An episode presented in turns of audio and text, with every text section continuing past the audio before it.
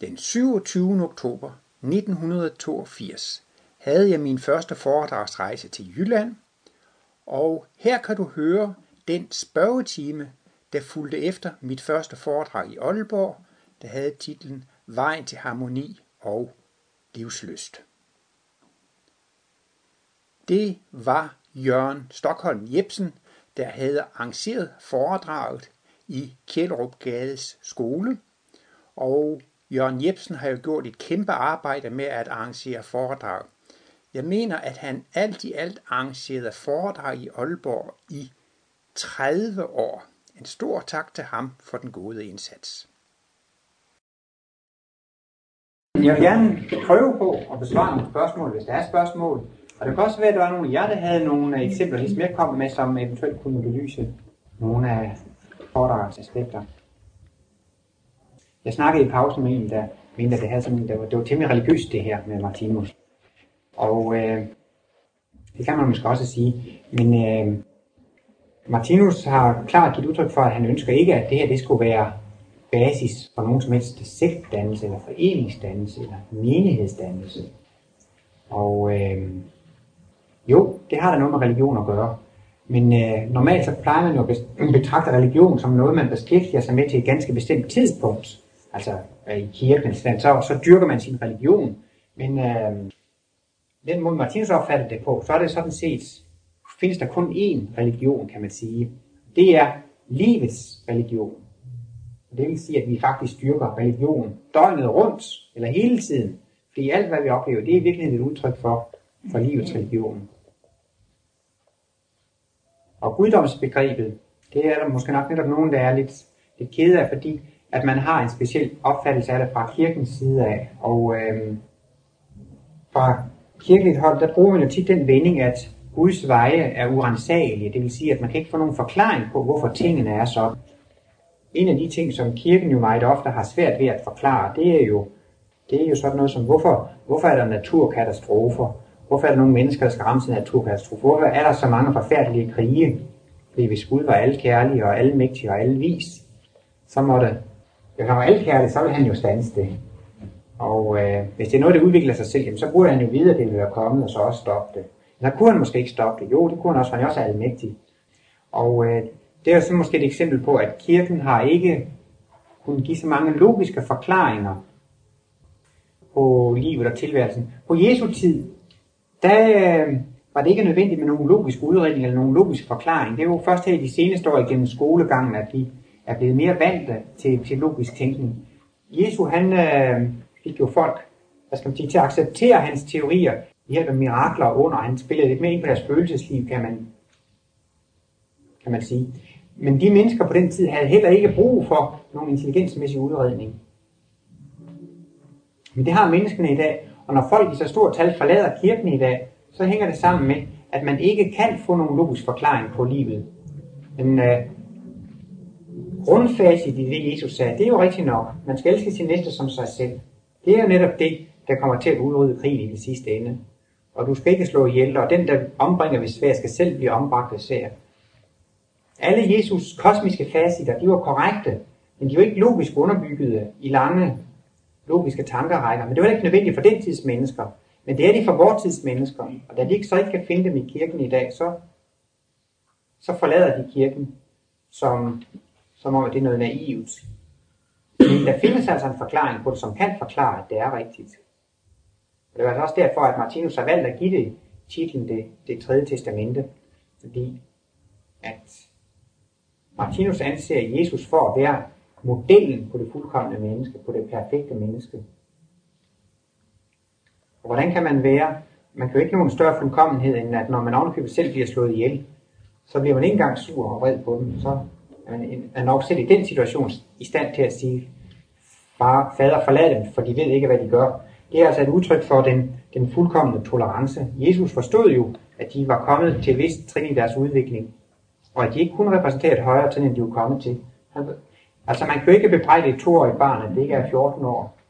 Man kan ikke sige dem, dit lille pjok der på to år, du burde være så og så klog, du burde kunne skrive din egen breve. Det kan man jo ikke. Og når man har forståelse for, at man gennemgår en vis udvikling, så kan man ikke bebrejde, at folk ikke er nået længere, end de er nået til. Man bruger også udtryk, man kan ikke forvente mere end en brøl af en studie. Og den opfattelse, den forståelse havde Jesus også af sine medmennesker. De var jo ikke nået længere, end de var, de var nået, og det kan man ikke bebrejde folk. Når man forstår det, så får man jo også igen et grundlag for at fjerne nogle af de bedre tanker, man kan have. Netop det, man bebrejder de andre og siger, det er deres fejl. Når man begynder at forstå, at det ikke kan være anderledes, så begynder man også at fjerne nogle af de negative tanker. Ja. Var der nogen, der havde nogle kommentarer eller spørgsmål? Ja. Ja, det var det her med de eksempler, du gav. Ja. Og det var det, jeg var sådan sagde lidt provokerende, men hvad så de gange, hvor det ikke virker? Fordi vi ved da godt, hvis vi sådan vil, vil, være, vil være venlige og imødekommende og vilje og så videre og så videre, ikke? Øhm, det er den ene side af sagen. Men man kan jo også risikere at blive kaldt for nævenyttig. Ja. Man må jo ligesom gøre sig klart, når man, man vil praktisere det der, at så møder man også skuffelser. og man måske også ligesom gøre sig klart, at, at man selv skal være, skal være i stand til at, at tage de skuffelser. Ja. Og, og, og tage dem og forstå dem fra Martinus' tankegang også. Ja. Og ikke blive skuffet over det, for man kan også ligesom køre sig selv ned på det der. Ja. Nu sådan er jo ligesom der til. Jo. Og så er det selvfølgelig nemt med sådan små eksempler, du kommer med. Ja. Men uh, det er jo også, det er jo sådan små ting, ikke? Jo. Det kan faktisk være at sætte op det helt store perspektiv, ikke? Og, og forståelse, hvis man, hvis man virkelig bliver, bliver skuffet over, over nogle af sine allernærmeste, eller, eller, eller udsat for, for store ulykker, mister sine børn eller lignende, Ja. så, så er det jo kolossalt svært ligesom at, at leve op til de der ting. Ja. Nu er de eksempler, de, de illustrerer måske også forskellige ting. Altså du sagde det med at, praktis, med at praktisere det. Altså, det der i første omgang er væsentligt at praktisere, det er, at man, øh, at man ikke tænker negativt. At altså man øh, bebrejder andre, at de har skylden, og det er forkert. Og, og altså når man, når man bebrejder andre, så tænker man jo negativt. Og det vil jo egentlig virke hver gang sådan set, at man prøver at tænke positivt i stedet for at tænke negativt. Men jeg tror, du tænkte på de eksempler der, hvor jeg sagde, at man skal prøve at lære at være god automatisk. Mm.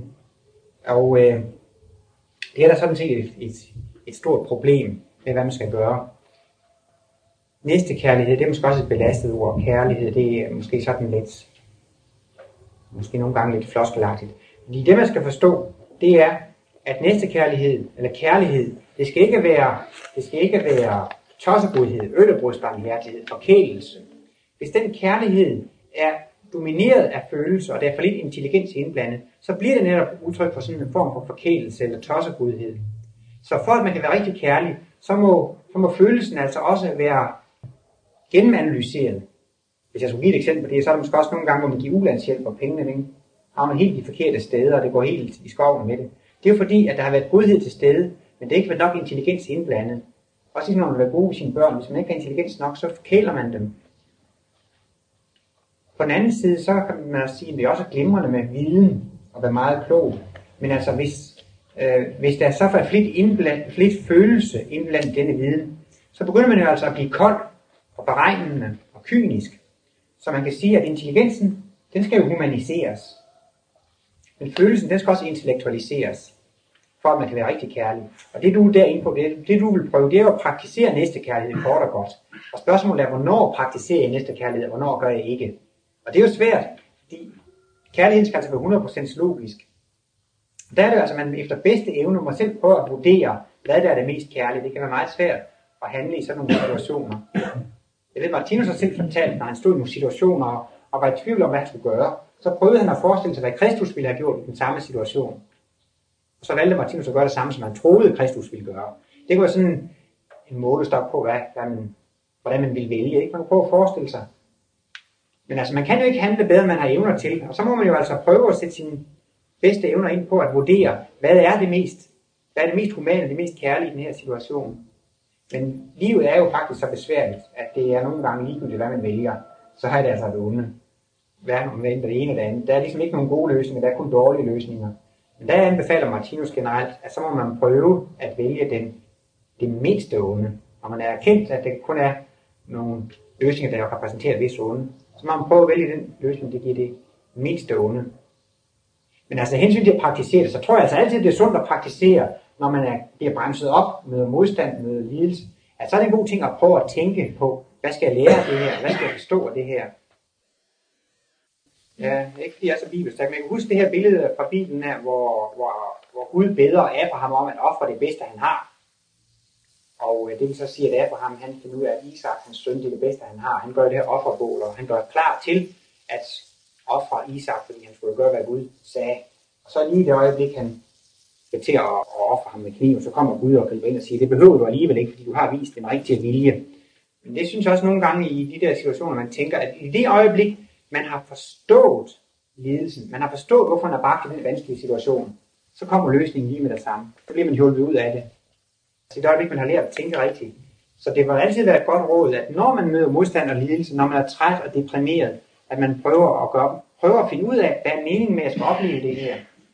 Og der tror jeg netop tit, at når man har fundet løsningen, kommer hjælpen direkte. Det var fx det der eksempel med, at jeg kom til at tænke, at jeg burde egentlig sende en anden person et brev. Og der vi jeg så have løst problemet, så var hjælpen med det samme. Så jeg tror, at man kan øh, løse mange problemer for sig selv ved at vende sig til at stille det spørgsmål, hvad skal jeg lære af det her? Hvorfor møder jeg det her?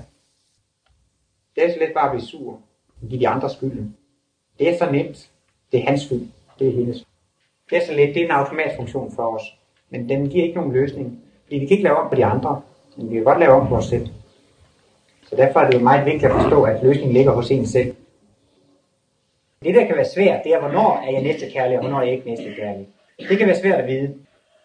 Er til at sige, at i, henhold til karmeloven, så er selve det at være et godt menneske i bredest betydning, det er jo i og for sig en slags egoisme. For man ved jo, at ifølge karmeloven kommer en selv til gode. Ja. Så det er ligesom indbygget en slags egoisme i hele det system. Der. Ja. Plejer jeg nu altså at sige det på den måde, at hvis man gør andre lykkelige, for selv at blive lykkelig, så kalder jeg det ikke i egoisme. Jeg opfatter det ikke som egoisme. For alene det, at man gør andre mennesker lykkelige, så, så er den hjemme. Jeg mener, hvis man kun vil gøre sig selv lykkelig, så er det egoistisk. Men hvis man simpelthen siger, nu vil jeg gerne gøre disse mennesker lykkelige, fordi så bliver jeg selv lykkelig, så synes jeg ikke, det er egoistisk. Fordi det går jo netop ud over de andre. De bliver lykkelige, ikke? Man prøver på at gøre dem lykkelige. Så synes jeg ikke, det er egoisme. Så er det kærligt. At man så er ovenkøbet selv får en kærlig skæbne, det synes jeg er helt i orden. Det er ikke egoisme. Det er jo en definitionssag. Men jeg går over til at definere, definere det sådan. Hvis man hjælper andre, hvis man hjælper andre for at få det godt, så er det ikke egoisme. For i og med, at man har hjulpet andre, der har man jo været altruistisk. Der skal trods alt også lyst til. Der skal lyst til, ja. Det er lysten, der driver værket. Ja. Og altså, så er jo altså ikke noget, man sådan bare lige gør for. Nej. For det kan, ikke, det kan heller ikke være vedvarende. Nej, nogle gange så kan man jo godt synes, det er lidt svært at forstå, at der er nogle folk, det eneste, de har lyst til, det er at hjælpe andre. Vi har jo det som vanefunktion på dyreriget, at det vi har mest lyst til, det er at hjælpe os selv og sørge for os selv. Men til sidst, så bliver vi simpelthen så mætte af at opleve de virkninger. Vi kommer til at opleve så meget lidelse, så meget modstand og så meget besværlighed, at til sidst, så har man ikke engang lyst til at sørge for sig selv. Men til sidst, så har man oplevet så mange besværligheder, så mange lidelser, at man simpelthen ikke kan lade være med automatisk at ville hjælpe andre, når man ser, at de er i den samme situation. Fordi så ved man, åh, hvor er det altså forfærdeligt at være i den situation. Jeg må da kunne gøre noget for at hjælpe vedkommende. Og så bliver det lige pludselig det, man har mest lyst til. Det er at hjælpe andre. Men det er kun, fordi man selv har prøvet alle de besværligheder, så kan man ikke bære, at der er andre, der skal have den besværlighed. Til sidst, så kommer det jo simpelthen så vidt, at man simpelthen hellere gerne påtager sig den andens lidelse, for at de kan slippe for det. Fordi man synes, det er så synd for dem. Man har selv oplevet det. Det er så forfærdeligt.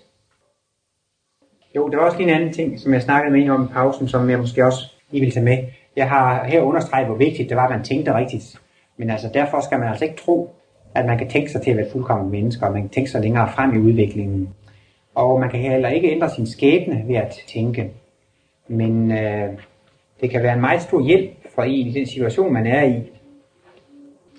På vejen har vi to, så jeg læst i et nummer af Kosmos, det er Kosmos nummer 1 fra 1980. Og der står der Martinus svar på et brev til en syg ven, hvor der er en syg person, der er henvendt til Martinus og, og bedt om hjælp.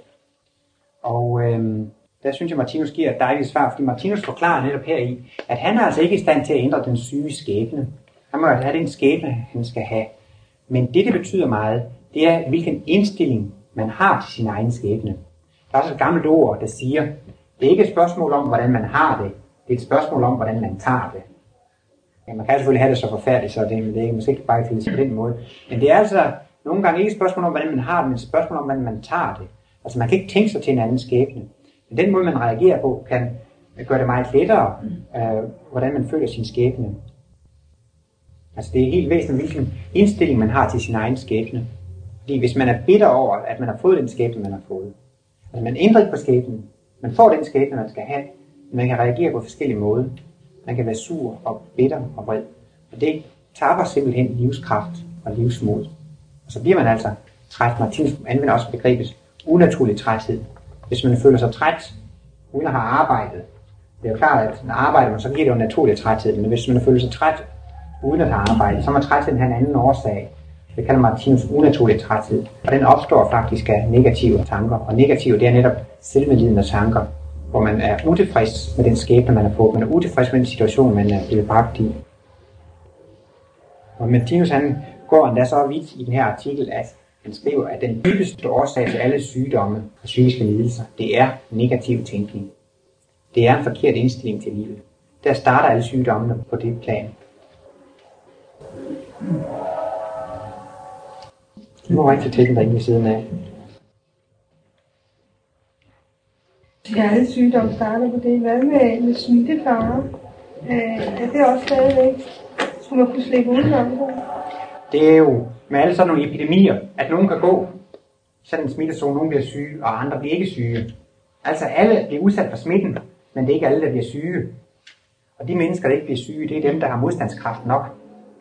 Og netop hvis man har livskraft nok, så har man modstandskraft nok til at modstå smitten. Men har man ikke, så bliver man faktisk syg. Så jeg kan godt se, hvad du mener. Det udtrykker altså, at det, den dybeste årsag til det, det ligger, det ligger altså i, i en nedsat livsfunktion, i en nedsat livskraft, at man bliver modtagelig for sygdommen. Der har man tit set læger, der har passet folk, der har været syge og sådan noget. Ikke? At lægen kan gå blandt smitteramte, uden selv at blive syg. Og nogle læger bliver altså også syge, når de går blandt smitteramte. Men det afhænger altså af, hvor meget modstandskraft man har. Menneskets vej ud af lidelserne er således dette at træne sig i optimistisk og humanistisk tankeføring. Uden denne tankeføring ingen fuldkommen livskraft i den menneskelige organisme og mentalitet.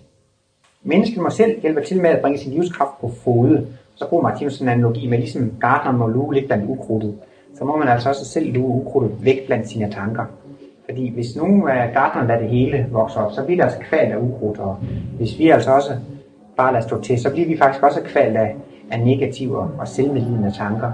Og der må man også en gang imellem tage sig en tur og luge lidt ud i blandt sine selvmedlidende tanker.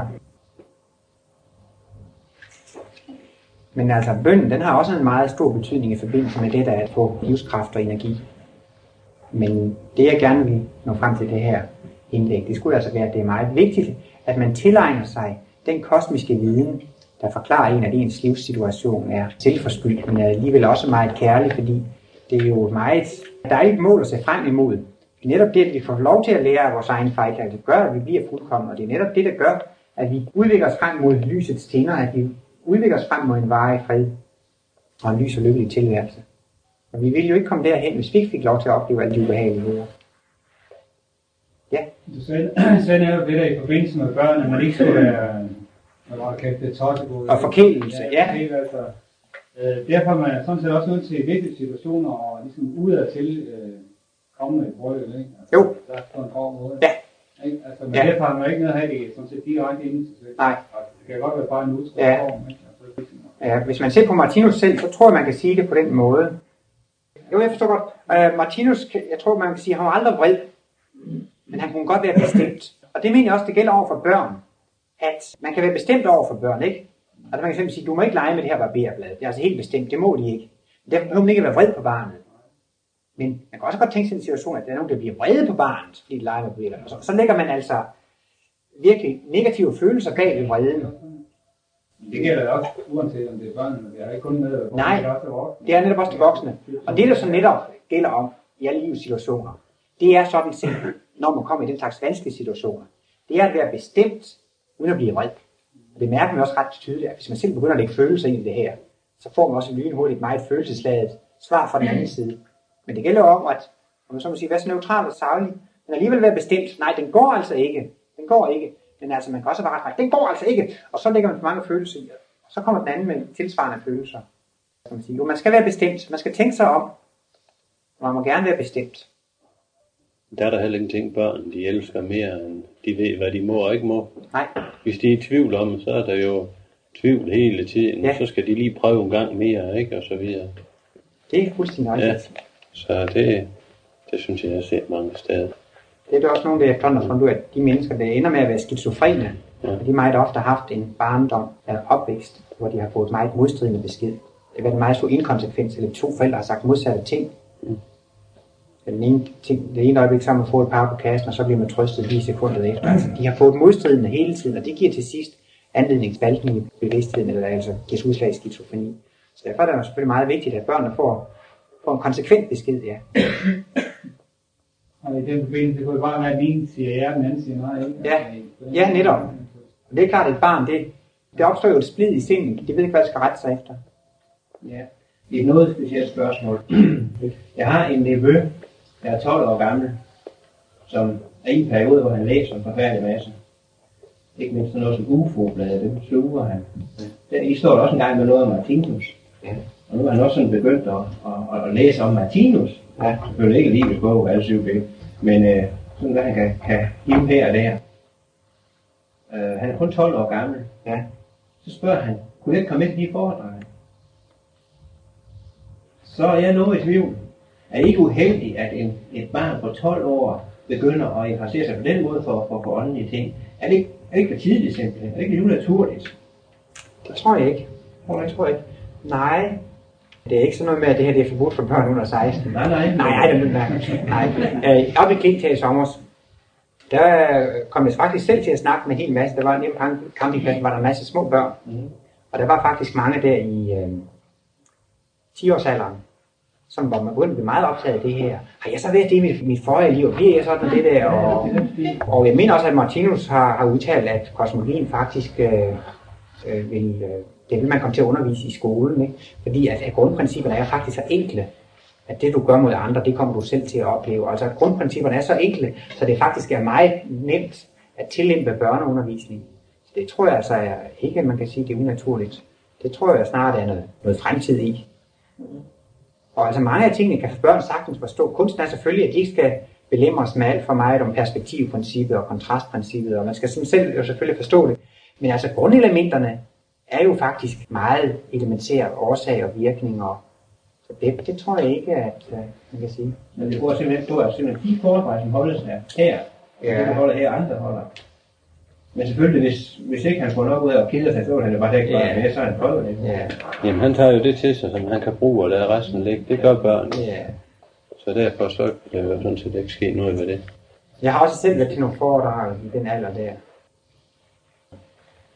Det er ikke gjort skade. Jeg har ikke taget skade, jeg har ikke taget skade, jeg har ikke taget skade. Det kan man jo ikke selv vurdere. Nej.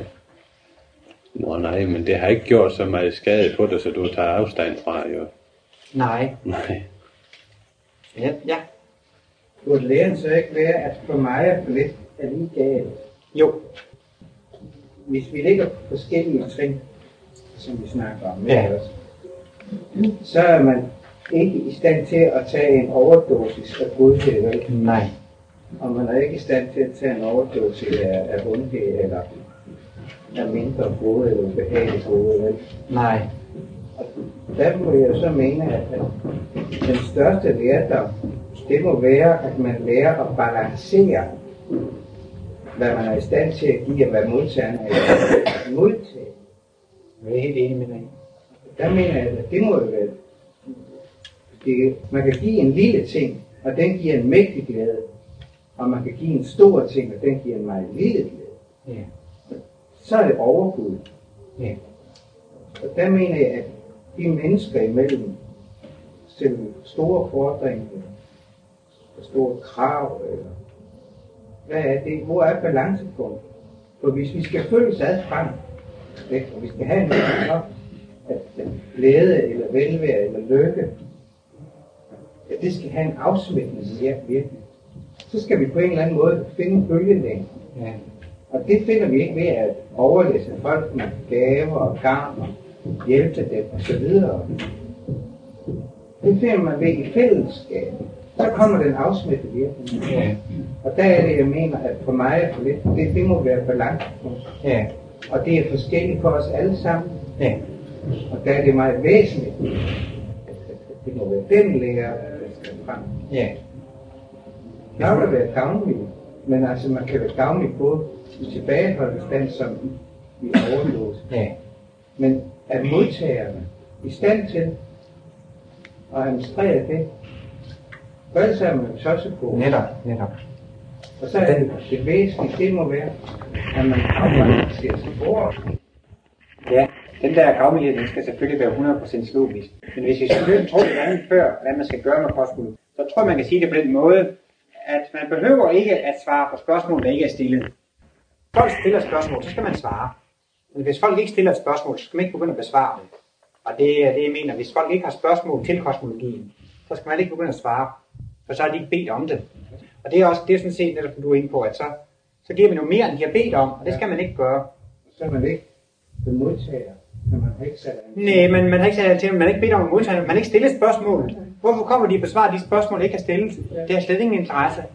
Og der skal man så selv prøve at fornemme, om der er spørgsmål til stede, om kosmologi for eksempel. Så skal man jo besvare det. Hvis det spørgsmål ikke er der, jamen så gør man sådan set mere skade ved at prøve på at besvare det.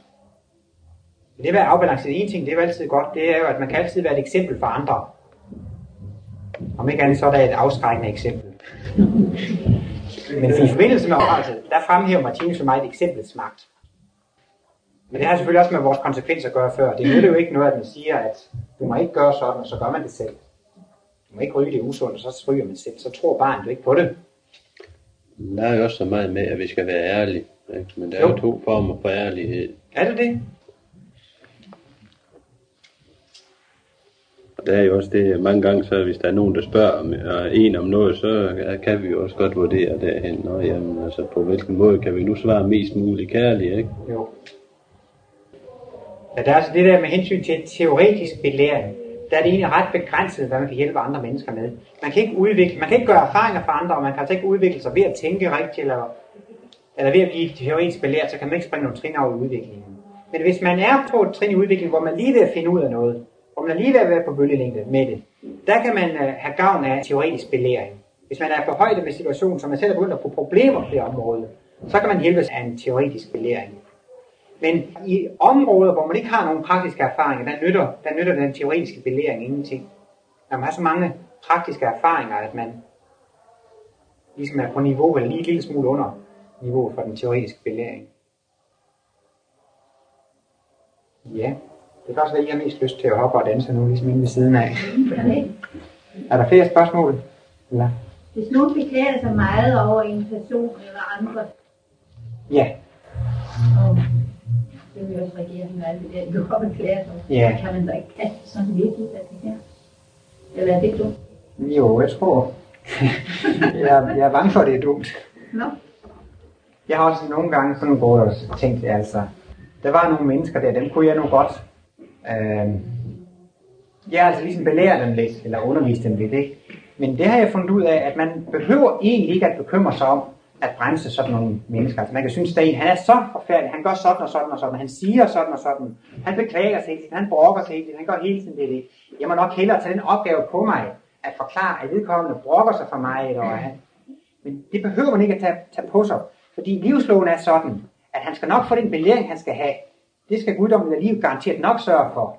Så er spørgsmålet bare, om man siger, skal det være mig, der skal have den opgave at sige til vedkommende, du brokker dig for mig. Og, og den opgave tror jeg egentlig er lidt utaknemmelig. Men jeg, jeg har tit selv gerne vil gøre det, fordi man synes, at de mennesker må hjælpes. De må, de må finde ud af, at de brokker sig for mig. De må finde ud af, at de beklager sig for mig. Det må de blive klar over. Det må jeg fortælle dem. ja, det er deres egen skyld. Ja, jeg kom til det resultat. Jeg behøver ikke at bekymre mig om at opdrage andre mennesker. Det skal livet nok sørge for. Derimod er det meget mere vigtigt, at jeg prøver at tænke på os selv og undgå de situationer, hvor jeg beklager mig. For jeg beklager mig også tit, men så nogle gange så tager jeg mig jo i det, netop fordi jeg er klar over, at Det kunne måske komme lidt kortere vej. jo, altså jeg vil selvfølgelig sige, at i den situation, hvis bare man mærker en lille smule nysgerrighed, Ja. et lille problem eller et spørgsmål, så er det jo, altså jeg synes jo selvfølgelig hele man skal have antennerne ude og se, om der er en lille åbning, et lille, et lille ønske eller et lille vink, så synes jeg absolut, man skal komme med det. Hvis man kender hinanden rigtig godt, Ja. så beklager sig en hel del. Jo. Og synes, de har det lidt træt med dagen. Jo, så forstår, så kender man det jo så godt, så, man, så ved man jo, hvor meget man kan sige, tror jeg nok, hvis man kender dem godt. Men man skal nok være meget varsom for at hjælpe folk med noget, de ikke vil hjælpes med. Det er så svært. Det synes også, når man ser nogle børn, der sidder og laver det. Det er da helt forkert, så vil man hente at hjælpe dem. ikke? Det nytter altså ikke noget. De, de skal selv prøve at sidde og, og, og fægte med havregrøden og sådan noget, for ikke så lærer de det ikke. Men det er svært med andre mennesker, men jeg vil så gerne hjælpe dem. Det er ikke så besværligt, det er Det forkert. Og, tage et år eller to, det synes jeg jo. Så har de ikke rigtig lært noget. Det er samme igen. Ja. Eller 10. og, jeg har også tit er gerne... Ja, der er jo også nogle mødre, de sidder og fodrer deres børn til de bliver 10-12 år, og så finder de lige pludselig ud af, at det er egentlig ret upraktisk, men så skal de jo stadigvæk på det også. Men altså for at vende tilbage til det generelle med, med, med voksne mennesker, så tror jeg, at man skal koncentrere sig om at opdrage sig selv. Og ikke, og, og, ikke, og ikke opdrage andre. Det er meget fristende, fordi når man nu ved, hvordan man skal gøre det, så er det jo meget fristende at fortælle de andre, hvad de skal gøre. Men der må man snarere prøve og så demonstrere, hvordan det skal være, ikke? Netop hvis man så går hen til at demonstrere et lyst og positivt, og aldrig beklager sig, være glade og vente, så begynder folk at tænke, det var da mærkeligt, hvad, hvad er det med hende der? Hun virker altid så positiv og glad og sådan noget. Og hvordan kan det egentlig være, at, at du er sådan, eller... Og så kan spørgsmålene komme frem. Og så kan man begynde at fortælle dem, hvordan man ser på det. Fordi der er de ligesom vist nysgerrighed for det. Der tror jeg, at det virker meget bedre med, med eksemplets magt, at man viser en anden måde at være på. Og det er så jo nogle gange kan afføde nysgerrighed for andre. Sige, kan egentlig være, at du altid er så glad? Eller det kan være, det kommer sådan et spørgsmål. Ikke? Og så kan man så, så er den åbning jo kommet, hvor man kan begynde at forklare dem. Ja, altså du er ved at beklage og sådan noget, så har man et forkert syn på livet. Man har en forkert indstilling til livet. Her slutter denne min allerførste spørgetime nogensinde lidt pludseligt, fordi der ikke var mere plads på kassettebåndet. Her vil jeg blot afslutte med at sige mange tak for interessen. Det var Jørgen Stockholm Jebsen, der havde arrangeret foredraget i Kjellerup Gades skole, og Jørgen Jebsen har jo gjort et kæmpe arbejde med at arrangere foredrag. Jeg mener, at han alt i alt arrangerede foredrag i Aalborg i 30 år. En stor tak til ham for den gode indsats.